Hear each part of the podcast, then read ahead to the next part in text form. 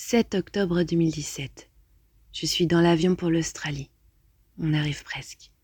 Je me penche vers le hublot et j'aperçois cette île immense. L'excitation me gagne. Ça y est, j'y suis. Je suis en train de réaliser mon rêve de petite fille. Mais que fait-il se passer là-bas?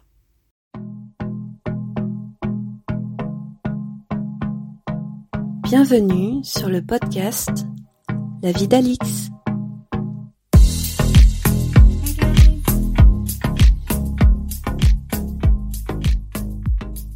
Quand on ne sait pas ce qui nous attend dans le futur, on a tendance à regarder dans le passé. Quand j'étais petite, j'avais un léopard en peluche. Quand je l'ai eu, il était déjà vieux. C'est mon cousin de dix ans de plus que moi qui l'avait donné à ma sœur miroir. Puis ma sœur me l'avait donné, car j'avais perdu mon lapin apparemment. Je me souviens pas du lapin. Dans ma tête, j'ai toujours eu ce léopard. Il était tellement vieux que son pelage avait séché et sa couleur était toute pâle. Son cœur avait perdu pas mal de cette sorte de coton qu'on met dans les pluches pour les rembourrer et leur donner une forme. Il était relativement plat. Je tenais tant à cette peluche que je l'emmenais partout. À l'école, en maternelle, on pouvait apporter nos peluches, mais à partir du CP, quand on rentrait à l'élémentaire, c'était plus possible de faire ça. Alors je le laissais à contre-cœur dans la Volvo bleue de papa. Ce léopard me connaissait par cœur. Je lui disais tout, et lui, il écoutait attentivement.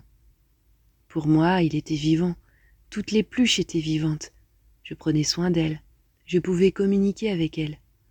Ça me fait penser à un film de 1995 qui s'appelle La petite princesse. L'histoire se passe pendant la Première Guerre mondiale. Sarah vit dans un internat à New York pendant que son père part dans l'armée britannique pour se battre contre les Allemands. Cette petite fille courageuse raconte des histoires merveilleuses aux autres internes, dont certaines orphelines, et elle invente un monde magique pour les aider à survivre dans ce lieu froid et sévère. Il y avait une scène que j'aimais particulièrement. C'est quand Sarah ferme la porte de sa chambre derrière elle. Elle croit que sa poupée de porcelaine et tous les autres jouets de sa chambre s'animent dès l'instant où elle quitte la pièce. Elle se retourne et regarde à travers le trou de la serrure. Elle se dit qu'au moment même où son regard se pose de nouveau sur ses jouets, ceux-ci reviennent à leur place aussi vite que l'éclair. Quand le film est sorti, j'avais six ans. Moi aussi j'y croyais. Tout ça pour dire que ce léopard que j'appellerai plus tard Léo était un être très spécial pour moi. D'ailleurs, il est toujours maintenant que je suis adulte. Un jour, à Angers, je me baladais dans les rues avec ma petite sœur Céleste et son mec. C'était le festival des accroche-cœurs, une immense fête gratuite qui a lieu tous les premiers week-ends de septembre.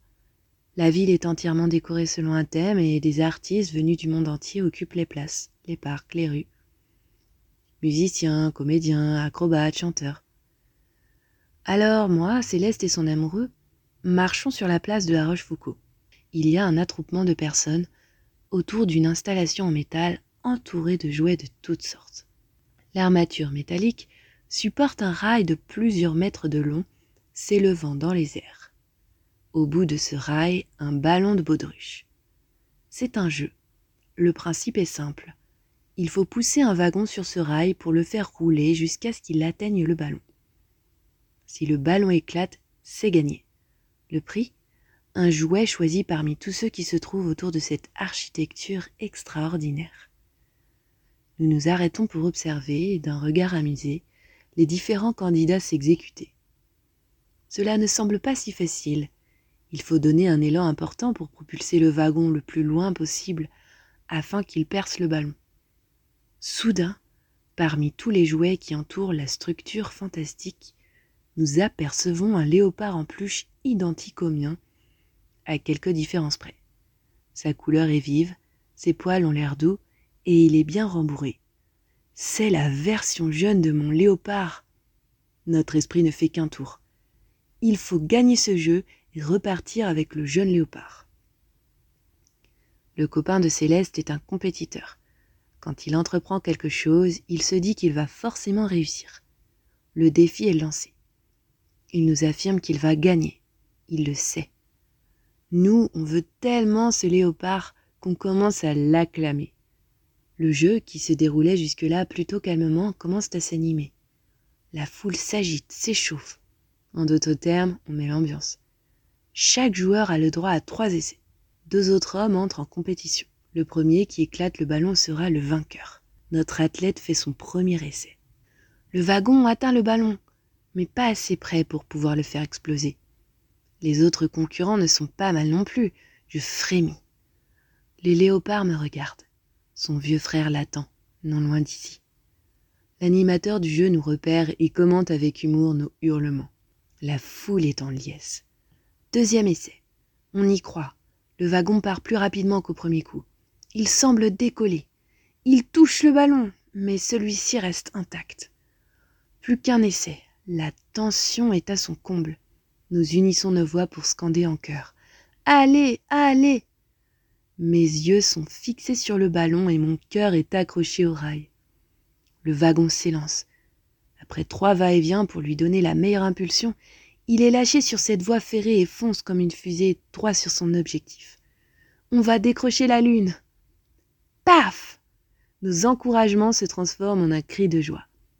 Ce jour-là, le jeune léopard a rencontré son aîné. C'est Céleste qui l'a adopté. Moi, j'ai toujours mon vieux léopard. Quand je suis partie pour l'Australie, j'avais un tel désir d'indépendance que je voulais tout faire toute seule.